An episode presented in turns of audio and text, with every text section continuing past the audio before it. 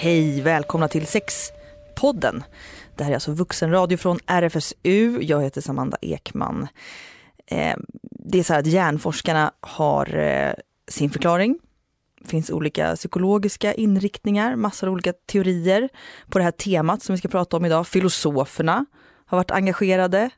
Naturvetenskapen, Darwin, de har sina förklaringsmodeller och har sprungit på de här bollarna.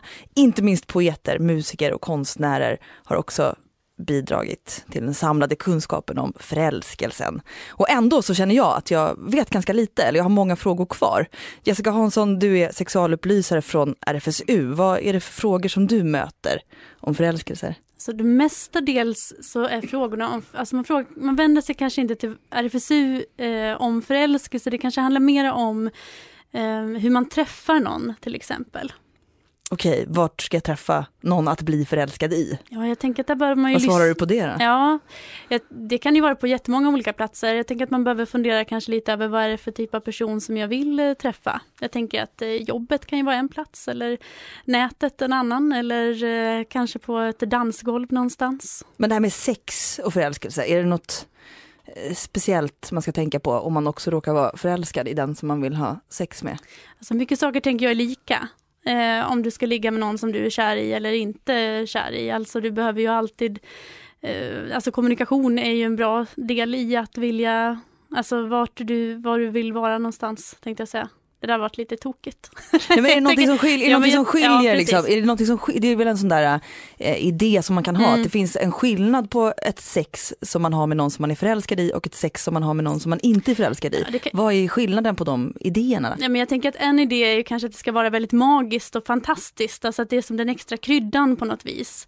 Eh, så kan det ju vara, men det behöver ju inte vara det. Eh, det som är lika oavsett om du är förälskad eller inte är ju att man behöver eh, känna efter vad man vill och inte vill och lyssna på den eh, som man är kär i eller inte kär i. Så där är det ju samma sak. Men vad jag tänker också är att kärlek eller förälskelse är ju inte något skydd mot könssjukdomar till exempel. Vilket många kanske tar det som. Är det inte? Nej, nej, man kanske gärna vill det, men, men så är det ju inte. Nej. Vi ska prata om förälskelse. Jag är väldigt glad att vi har fått förstärkning av eh, ingen mindre än Rickard Wolff. Välkommen. Tack så mycket. Du är skådespelare och artist, men du är också riddare. Ja, det är jag. Riddare, riddare av den franska hederslegionen. Ja. Eh, apropå förälskelse, eller tänkte du? Ja, det var så jag tänkte. Kommer det, kommer det på något sätt att påverka samtalet här? Att du är, faktiskt är riddare? Ja, jag kommer att prata lite högtidligare än vanliga människor gör. Och så kommer jag sitta på min häst hela tiden. Mina höga hästar. Nej, ja, vi måste få in lite hästbete, eller vad säger man? Lite mm. gräs. Men eh, för två år sedan fick du den här eh, Ja, Men det är en väldigt prestigefylld medalj faktiskt. Det är, ja, det är den franske presidentens hedersmedalj för wow. utländska medborgare. Ja. Hur kändes det då? Ja, himla kul var det. Mm. Mm. Fick jag stor fest.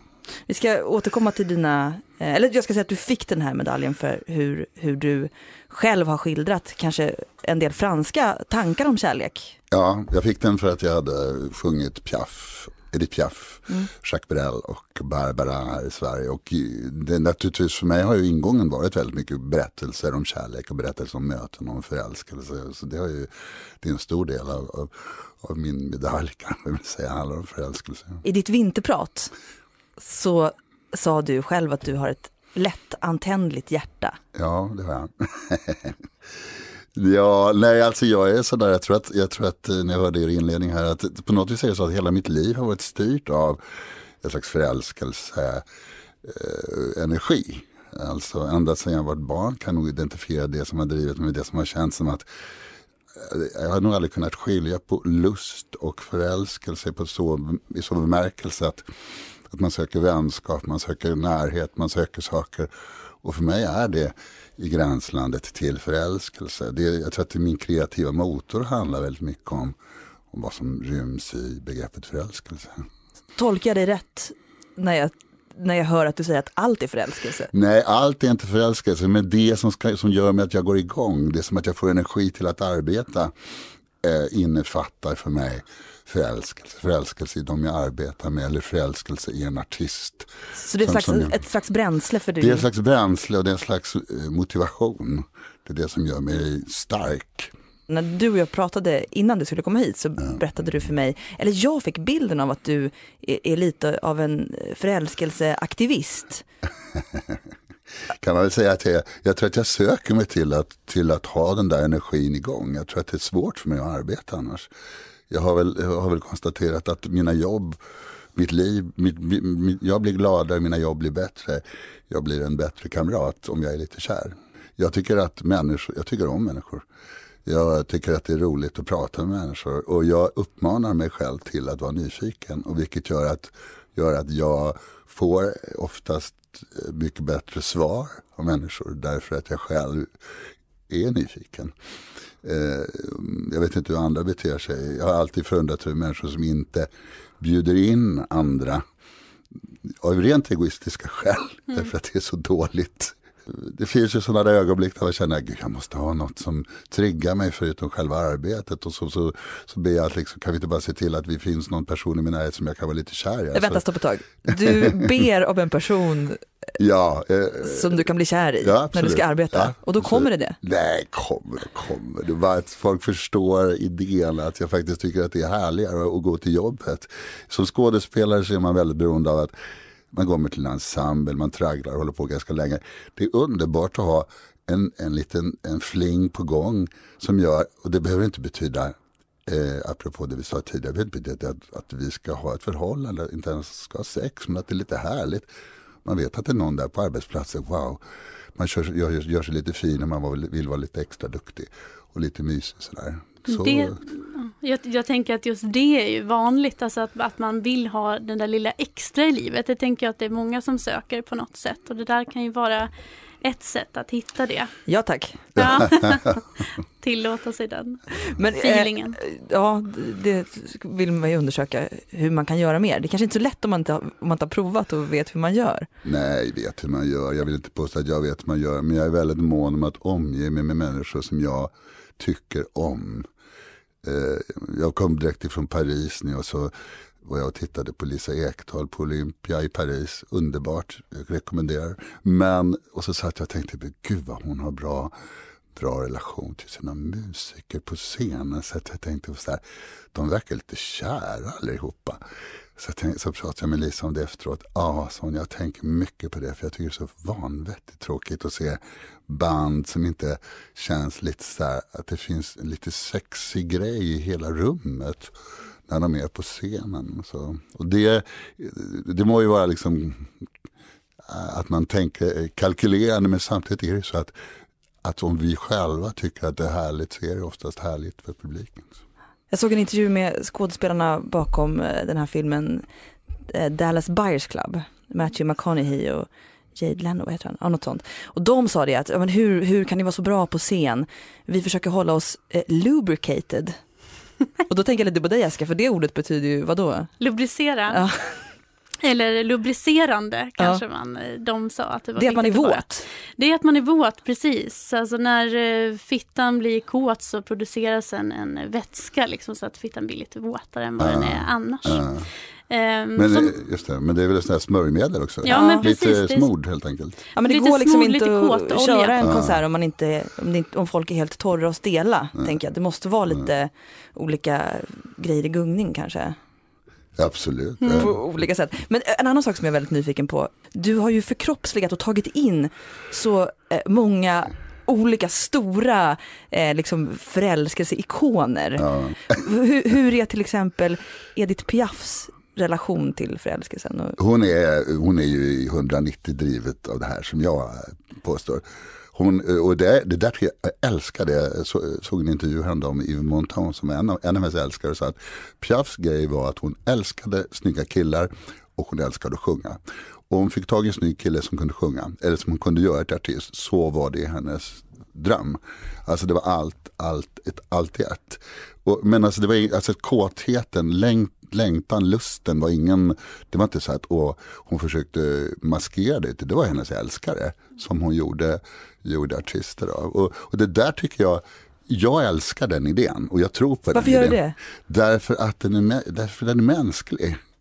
Jag avskyr idén om, om kvalitet eller sådär, ja men det är han verkligen begåvad. Så här. Jag tycker det är så ointressant därför att om jag ser en fantasi. Om jag ser en, en, en, en, en gud i den här personen så är han förmodligen en gud i mina ögon. Och då kan, då, då, eller hon, om det är en kvinna, så, så kan, kommer detta att kunna växa. Titta på Ingmar Bergman. Titta på alla filmer, alla, alla de här Oscarsbelönade filmerna. Det är en rad av kvinnor som han har älskat. Men hur levde hon? Eh, Piaf? Ja, Piaf. mer, mer om henne? Oerhört mycket män. Oerhört, mycket män. Oerhört mycket män. Fram till sista dagen i sitt liv så, så närdes hon av kärlek och av förälskelse. Vad gjorde hon med de här männen då? Eh, konsumerade dem delvis. Eh, men också gav, gjorde de, gav dem karriärer. Hon har ju, alltså hennes record, eller vad man ska kalla det för, är ju liksom en hel generation av franska sångare. I Montan, Charles Aznavour, Les Compagnons de la Chanson, Eddie Constantin, Gilbert Bécaud. Alltså nästan alla är barn av att ha varit uh, Piafs uh, älskare. Hur, hur, finns det några gemensamma beröringspunkter mellan Nej. dig och Piaf? Får en hostattack. Jag får spärra ut mig. Uh, Nej, ja. Det, ja, jo, jag har, jag har älskat att, att hjälpa killar framförallt. Nu lät jag väldigt Eh, Eh, men det, det, har väl blivit så eftersom jag har förälskat mig i killar. Och jag har haft några stycken som jag har under olika delar av mitt liv inte nödvändigtvis varit mina partners men som jag har varit förälskad i och som jag har under någon, någon tid haft möjlighet att hjälpa. Men har du lättare att bli kär för att du har tillgång till de här människornas sätt att tänka, tror du? Det är ett ideal som du lever efter? Piaf har väl fungerat som en sån, eh, så här, nästan som en filosofisk inspiration för mig. Med alla hennes män och hennes enorma, och också det här att hon aldrig verkade bry sig om att den stora kärleken inte var en, utan den stora kärleken var den nya kärleken. Det är jag identifierad med. När jag träffar, träffar en ny person så vet jag att det här är den enda i mitt liv kommer aldrig vara något annat. Och sen tre veckor senare någon annan. Eh, och det tycker jag är en intressant synpunkt på förälskelsen, att den är utbytbar. Eh, och den har ett, eh, alltså när Piaf mot slutet av sitt liv står och sjunger du är den jag har väntat på, du är den jag alltid hoppats på. Eh, det är det jag alltid ska älska, det är kärlekens mening. Det hade hon gjort eh, 40 gånger innan. Men det var sant varje gång. Mm. Det, det, finns någon sån här, äh, en italiensk idéhistoriker som heter eh, eh, Francesco Albertoni. Han menar att man, man blir ofta kär i eh, någon person eh, Dels är man redo för att bli kär, man är redo för att möta just ja. den här personen och sen så vill man gå i den riktningen som den här personen kan ta en i. Och då kan det ske en så kallad blixt förälskelse. Ja. Jag har träffat en person som har råkat ut för en blikt, blikt, blikt, blixtförälskelse. Hon heter Elisabeth. Det här blir liksom lite fragment vi ska ja, höra på absolut. ur hennes eh, blixtförälskelseberättelse. Gud vad du är nonchalant, sa jag till honom. Gud vad du är nonchalant. Och då var det som att han så här, plötsligt såg mig, tror jag. Att jag kände det då. Och att han eh, tittade på mig och sa nej, jag är inte så nonchalant. Ska vi gå ut och ta en cigg? Ja, sen, sen, från, från den, det samtalet, då var det ju vi. Så enkelt var det ju.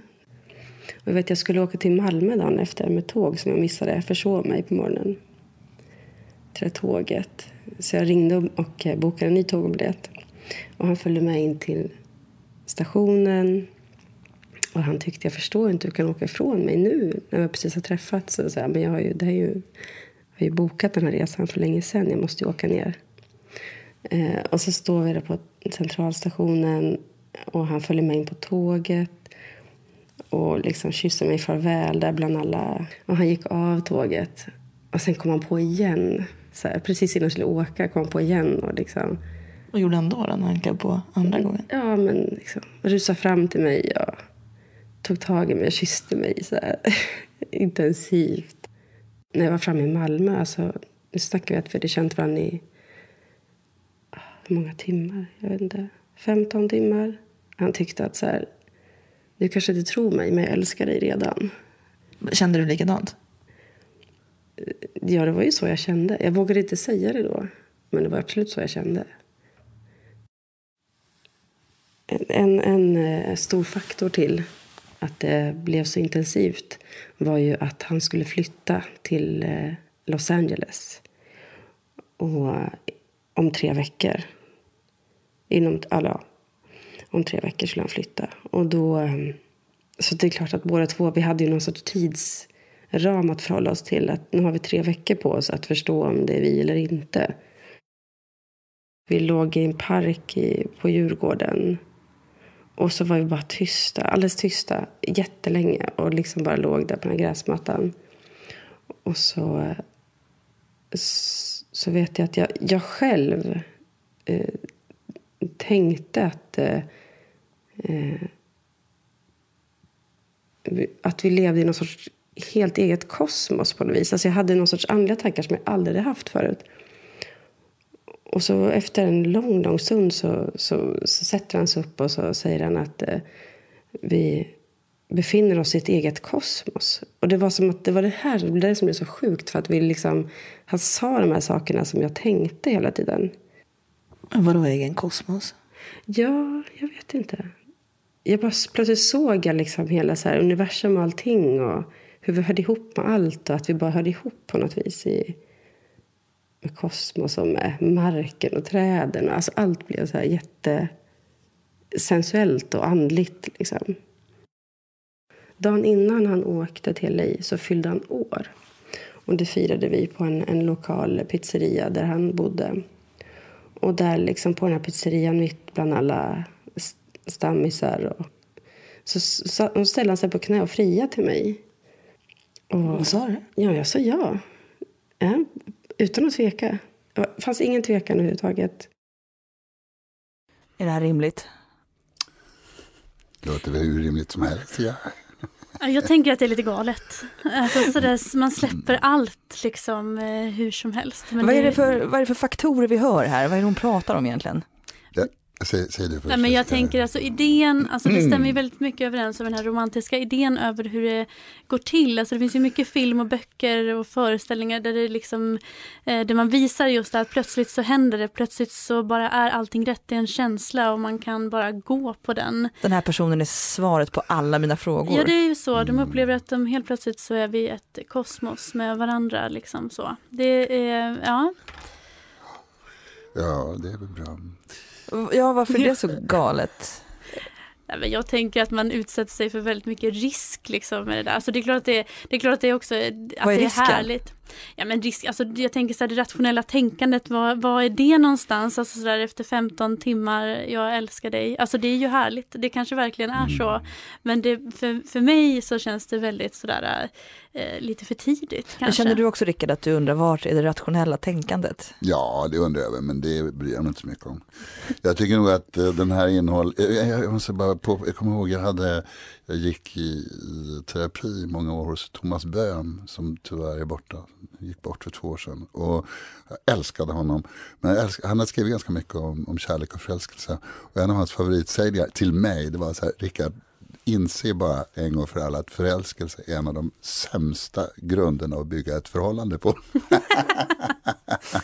jag bara, tog, tog Vad jag säger du för någonting? Så här, är du tokig? Nej, jag ska säga, för att förstå den här historien, jag tycker det har precis alla element som jag förknippar med en förälskelse. Eh, för möj, möjligtvis förutom uh, frieriet som jag kanske skulle ha stått ifrån. Men, men det första som att hon känner sig väldigt sedd. Han ser henne, han bjuder henne en cigg. Han kysser henne. Det är inte ensidigt, inte att hon trånar. Utan han, det handlar liksom om, om speglingen. Hon är sedd. Eh, sen är det den här aspekten av att eh, eh, det är kort om tid.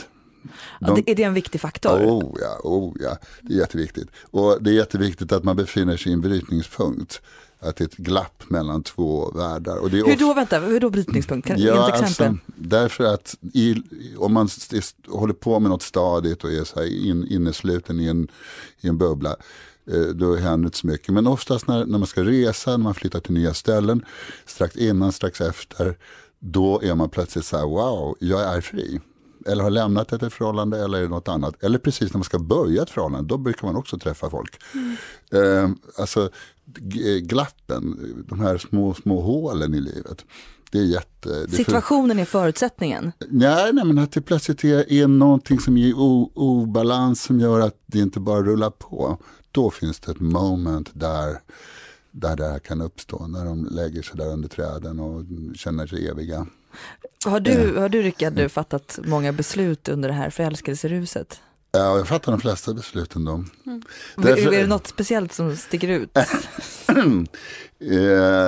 nej, alltså jag är, lite så här, jag är väldigt avlyssnande mot mig själv. Jag vet att vissa dagar ska jag inte fatta beslut för att jag är inte i, i, i, i den euforin. Att jag, därför att jag, jag mår bättre av att fatta beslut som, som leder mig framåt, uppåt, eh, nya projekt.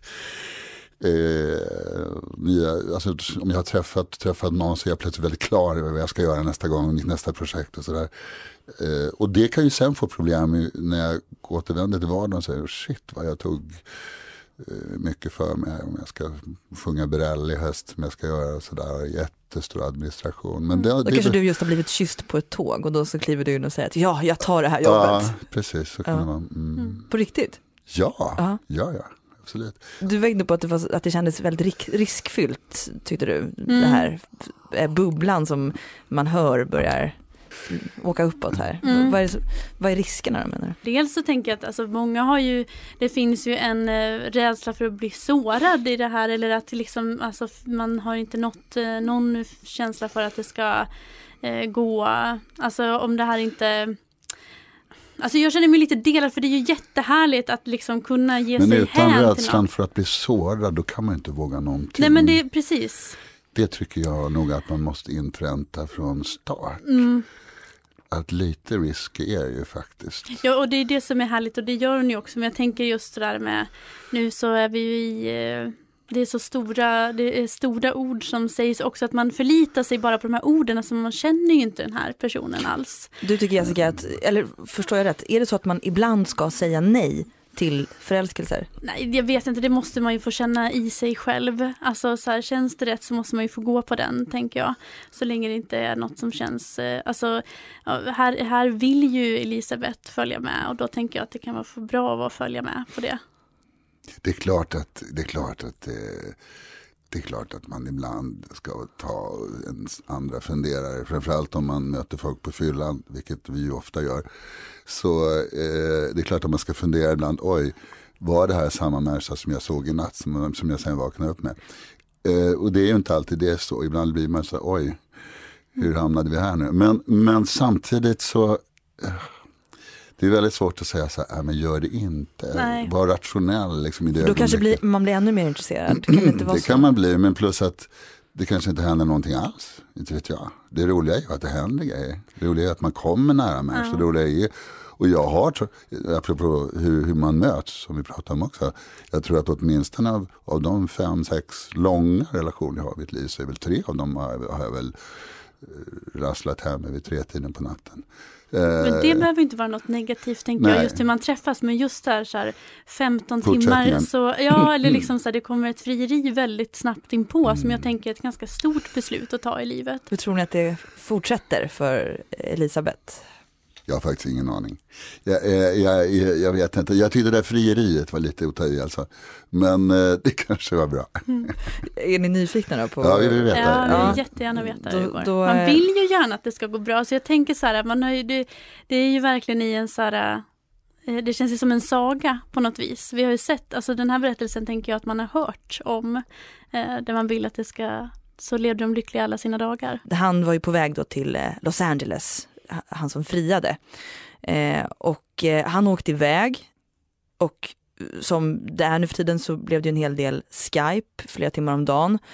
När sen då Elisabeth efter en tid bestämmer sig för att följa efter honom till LA, det är där vi kommer in eh, när vi ska lyssna på fortsättningen. Sen säger du då plötsligt en dag upp dig från jobbet och ska åka efter honom. Ja. Berätta om eh, när du kliver in till din chef. Ja, alltså de hade ju nog fattat det redan. Det var ganska odramatiskt. Jag Eh, men jag, jag, gjorde nog det. Jag klev in på hans kontor och sa att ah, jag säger upp mig. Men jag var ju så glad. Det gjorde jag med ett leende. Jag sa bara ja, det förstår jag. Alltså, men han förstod liksom att så här, kärleken kallar. Liksom. Den här tiden i LA när ni då flyttade ihop i den här lägenheten som blev ert gemensamma hem efter tre månader. Eh, den tiden, hur blev den? Det är klart, det blev, det blev ju lite väl intensivt. Vi, vi var bara han och jag. Jag hade inget jobb, han hade inget jobb och vi letade. När började det krackelera? Men det tog väl säkert en månad. Jag tror första månaden var ganska bara härlig. Men vad hände? Och andra månaden då? Ja, det var jobbigt. Där hade vi lite mer meningsskiljaktigheter om saker. Och... Men kan du beskriva den där upplevelsen av när en förälskelse som är så stor och kosmisk och det är ni, den här självklarheten, när, när den börjar ifrågasättas och, och det inte längre är lika självklart. Kan du beskriva hur det kändes och hur, hur det var? Ja, jag skulle ju beskriva det som att eh, bara falla i ett svart hål. Det var ju fruktansvärt när det ifrågasattes. När jag insåg att, eh, att det inte skulle vara så. Hur då falla i ett svart hål? Ja, ångest. Total eh, sv ja, svarta bara. Det var bara, det var bara... Det kändes som... Mm, jag skulle gå, totalt gå sönder. Alltså. Jag låg och slog i väggarna och skrek av ångest några nätter eh, när vi inte kunde kommunicera. När jag kände att den här kommunikationen, den självklara kommunikationen hade brutits. När vi inte kunde, nådde fram till varandra längre, när vi inte förstod varandra längre. Där, då var jag fullständigt sönderbruten. Det som skulle vara paradiset ja. blir helvetet. Ja, precis. Ja, så var det ju verkligen. Det var, det var ju att leva i någon sorts helvete i paradiset där. Och sen tog det ganska lång tid för dig att ta dig ur den här relationen. Ja, det... Var det, var det för att du var så...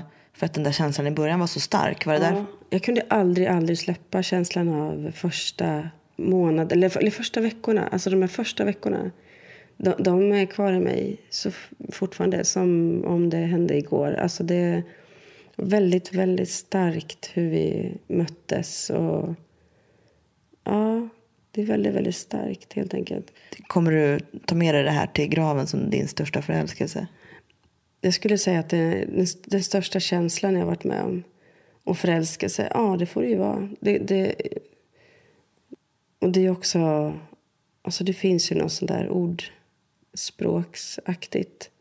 Att eh, sorg är ju det man betalar för kärlek mycket sorg för att få så där mycket kärlek på något vis.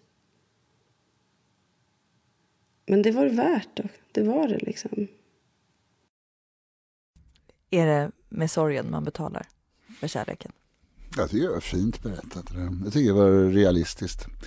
Eh, man betalar med något, inte vet jag. Man betalar väl med eh, desillusion en del och man betalar med smärta.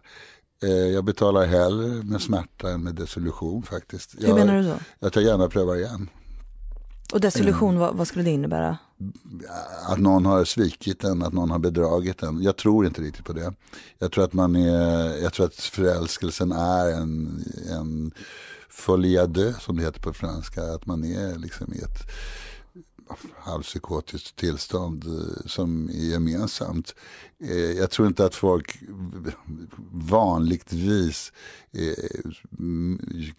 förstör eller liksom hugger människor i ryggen på det sättet. Utan det är, det är fråga om att det är, det är olika faser. Man kommer till en fas där det måste omförhandlas och där vi måste landa i någonting som inte är lika explosivt du vet, förälskat, brinnande, sexuellt kåt hela tiden.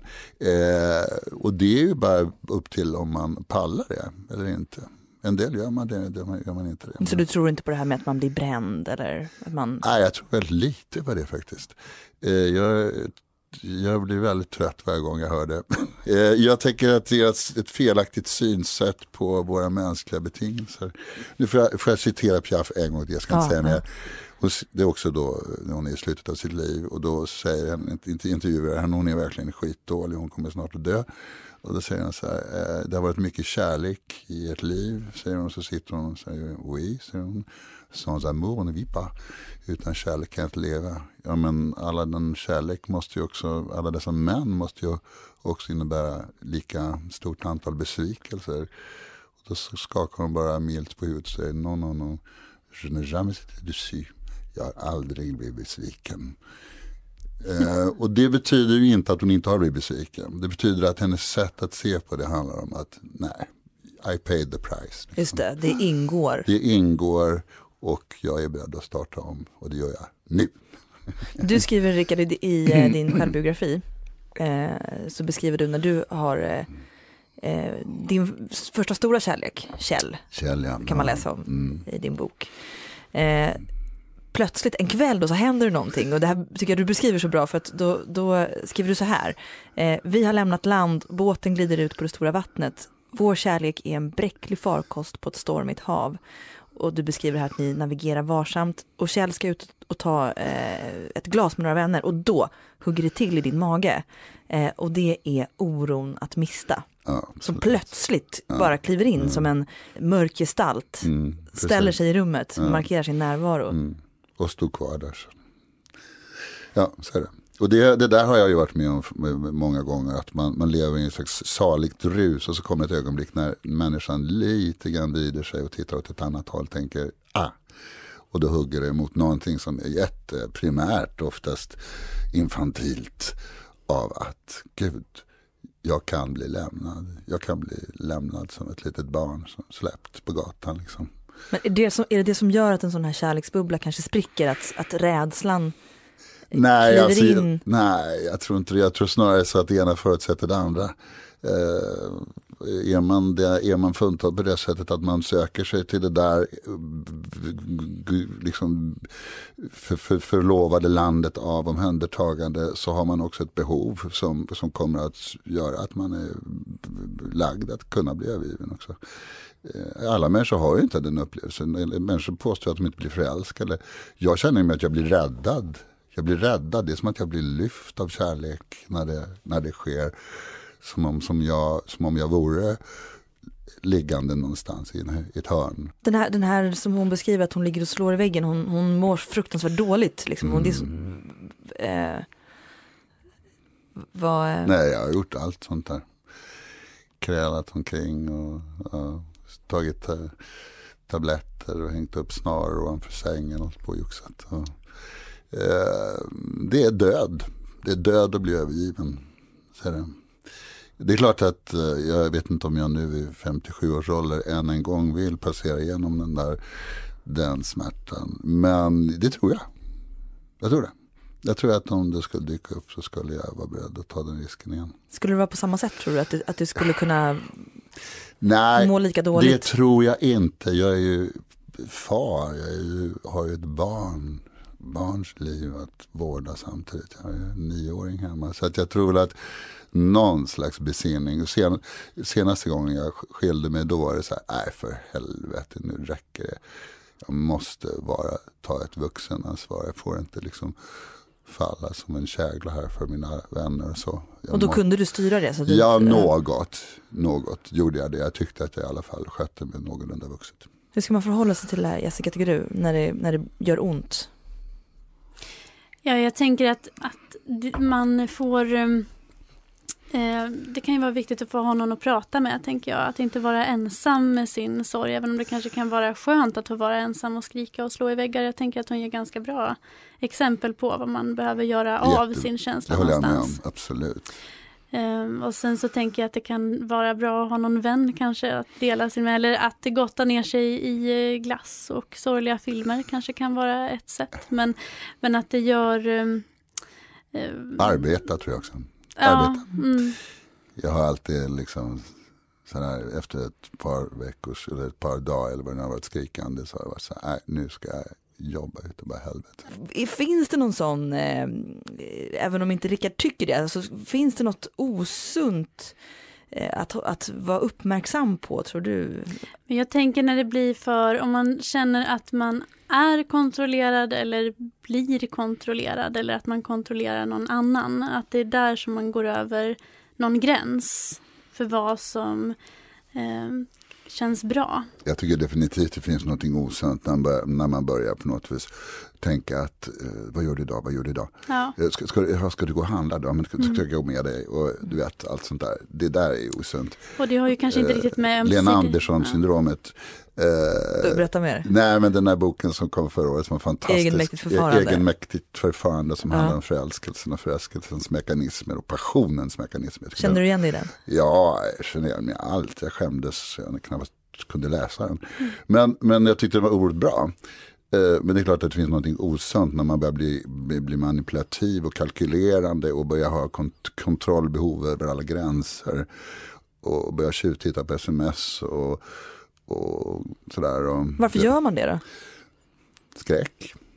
Skräck. tror jag.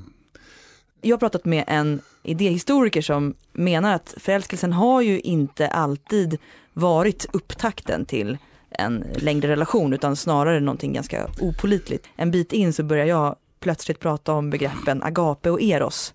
Och då är ju, menar jag när jag säger agape så är det någon slags vänskapsbetonad kärleksform och eros är liksom en mer erotisk eh, typ av kärlek. Men vi lyssnar på idéhistoriker och docent Charlotta Kristensen. Vad hade man för liksom, idéer om förälskelse eh, på medeltiden då? Dels får man säga den här skiljelinjen som man tar mellan förnuftet och passionerna. Det fanns en slags misstänksamhet mot de här oordnade personerna där förälskelsen ju var en. Alltså människan var ju en förnuftig varelse. Förnuftet var hennes främsta utmärkelse kan man säga. Och då kan man ju se förälskelse som någonting lite farligt, någonting oordnat. Hur kan man låta ungdomars oordnade passioner vara grunden till det viktigaste åtagandet i livet, alltså äktenskapet. Och vad skulle du säga att vi har för idéer om förälskelse idag? Jag skulle nog säga att vår idé om förälskelse är oerhört positiv, skulle jag säga. Nu är jag inte någon nutidshistoriker. Men framför allt så låter vi förälskelsen bära väldigt mycket av andra känslor kan man säga. Just som en livslång gemenskap, som vänskap och allt. Att förälskelsen har på något vis tagit över, skulle jag säga, många andra känslor. Förälskelsen är vis det viktigaste, det grundläggande. Så den här dominanta idén om förälskelse gör att andra idéer slocknar vid sidan om? Ja, att de får mindre betydelse. Jag skulle nog säga att just förälskelsen har fått en oerhört stor betydelse i det nutida sättet att tänka på samhörighet, känslor och så vidare. Så tidigare så låg agape och eros eh, ganska jämnt. Att, men nu har liksom eros helt kört om agape. Så skulle man kunna uttrycka det. Sen tror jag i och för sig, vi är människor och det här som man kallar för eros tidigare, väldigt mycket nu har ju det kommit att sammanlänka snarare kan man säga med agape. Att man börjar med en himla stormande förälskelse i det ideala fallet och sen så kommer då den mer oegennyttiga, kan man säga, vänskapliga relationen att komma in också. Men hur såg man på det tidigare då när man, eh, du var inne på det, att, att man avrådde, alltså under medeltiden då, avrådde man från att välja partner utifrån vem man var förälskad i? Inte direkt som man avrådde, men det fanns ju tydliga tecken på, man kan säga nu, nu använder jag ett uttryck som man kanske inte skulle sammanlänka med förälskelse nu. Men man sa att det finns goda orsaker att ingå äktenskap, som till exempel en term som man kallar för affectio maritales, man kan säga att man kallar det för äktenskaplig tillgivenhet, alltså att man var villig att ingå då den här slags eh, pakten, samhörigheten med en annan person. Viljan att uppfostra barn tillsammans. Sen fanns det tillåtande, mer ovärdiga, ansåg man orsaker. Och då var det till exempel, tog man upp, den andra partens skönhet. Men vad tror du, utifrån all din erfarenhet och alla dina, ditt arbete med, på det här temat. Ja. Hur tror du att vi kommer att, att eh, förhålla oss till den här idén om förälskelse i framtiden? Jag tror att dels så är det så att, om man ska använda ett engelskt uttryck, people cope. Och då menar jag inte alls på ett negativt sätt.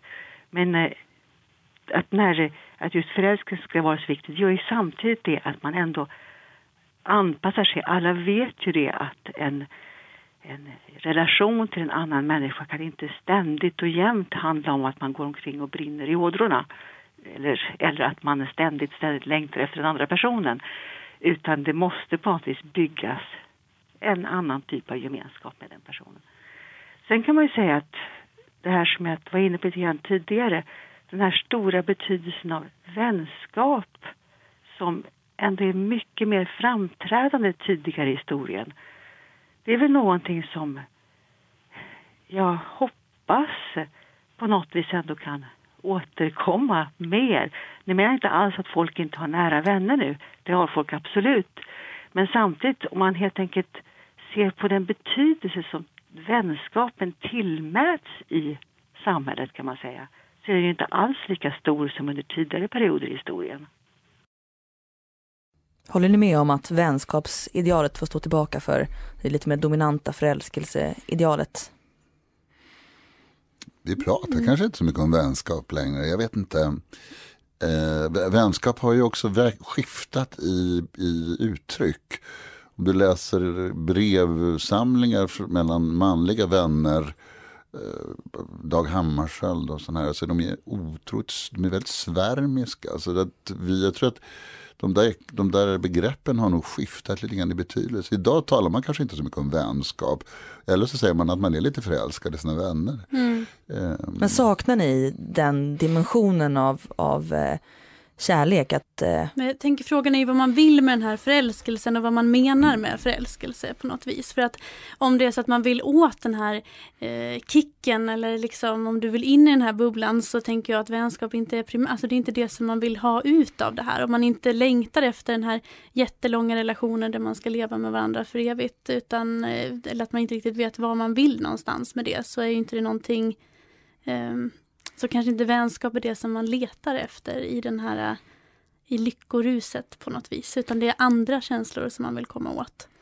Men om man, du Rickard, i ditt liv, har, har, du har ju ett vänskapsbarn och inte ett kärleksbarn. Mm. Jag har ett uh, vänskapsbarn och jag har, uh, vän, jag har gamla kärlekar som är mina vänner. Nästan allihop. Jag har ingen som jag har brutit med på det sättet att vi inte skulle kunna umgås. Så att jag tror att många delar av mitt liv bygger på vänskap.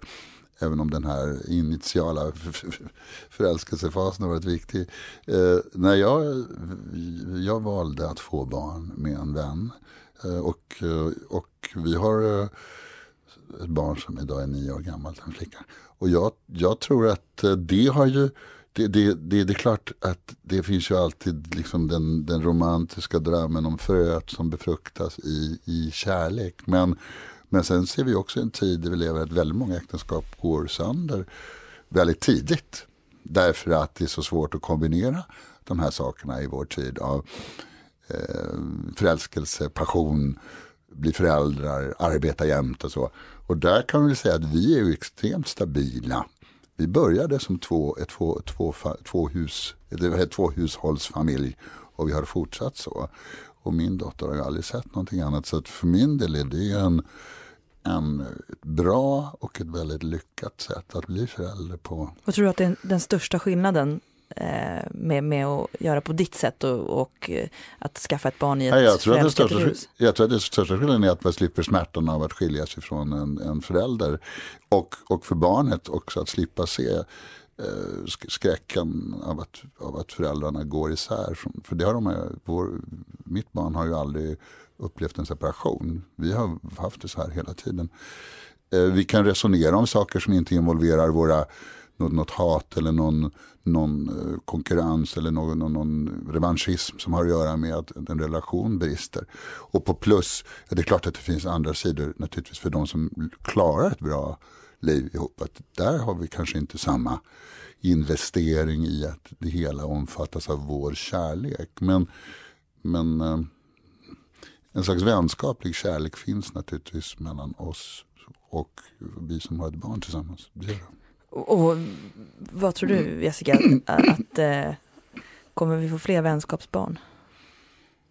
Ja, ja jag tänker att det vore eh, det, det, är ju svårt att svara på, tänker jag. Men jag tänker att, för jag, jag vet jag har inga siffror på tendenser åt vilka håll det går, men jag tänker att det, som Rickard säger, att det skapar utrymme för annat i ens liv och det skapar utrymme för att kunna eh, resonera utan just den här, alltså du kanske inte behöver det här vardagstjafset på samma sätt. Och du, alltså just också att få ha olika, eh, att samma människa, eh, alltså man kanske inte ska ha en person till alla relationer.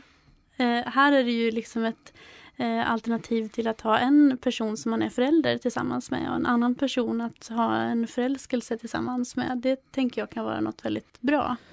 Jag tänker att du representerar lite det här eh, att eh, kunna möta någon i ögonblicket och vara närvarande och att, att så när du beskriver förälskelse så för mig så blir det att du beskriver ett tillstånd av, av, en, av, en, av närvaro. Förhöjd närvaro. Ja, förhöjd närvaro. Ja, och för mig så måste jag säga, i min erfarenhet, mina förälskelser, så skulle jag uppleva den situationen som en förhöjd frånvaro. ja, det jag har väldigt svårt att bli kär. Jag, har du? Ja, faktiskt. Och om, du, om ditt hjärta är lätt antändligt så, så är mitt liksom blöt granved.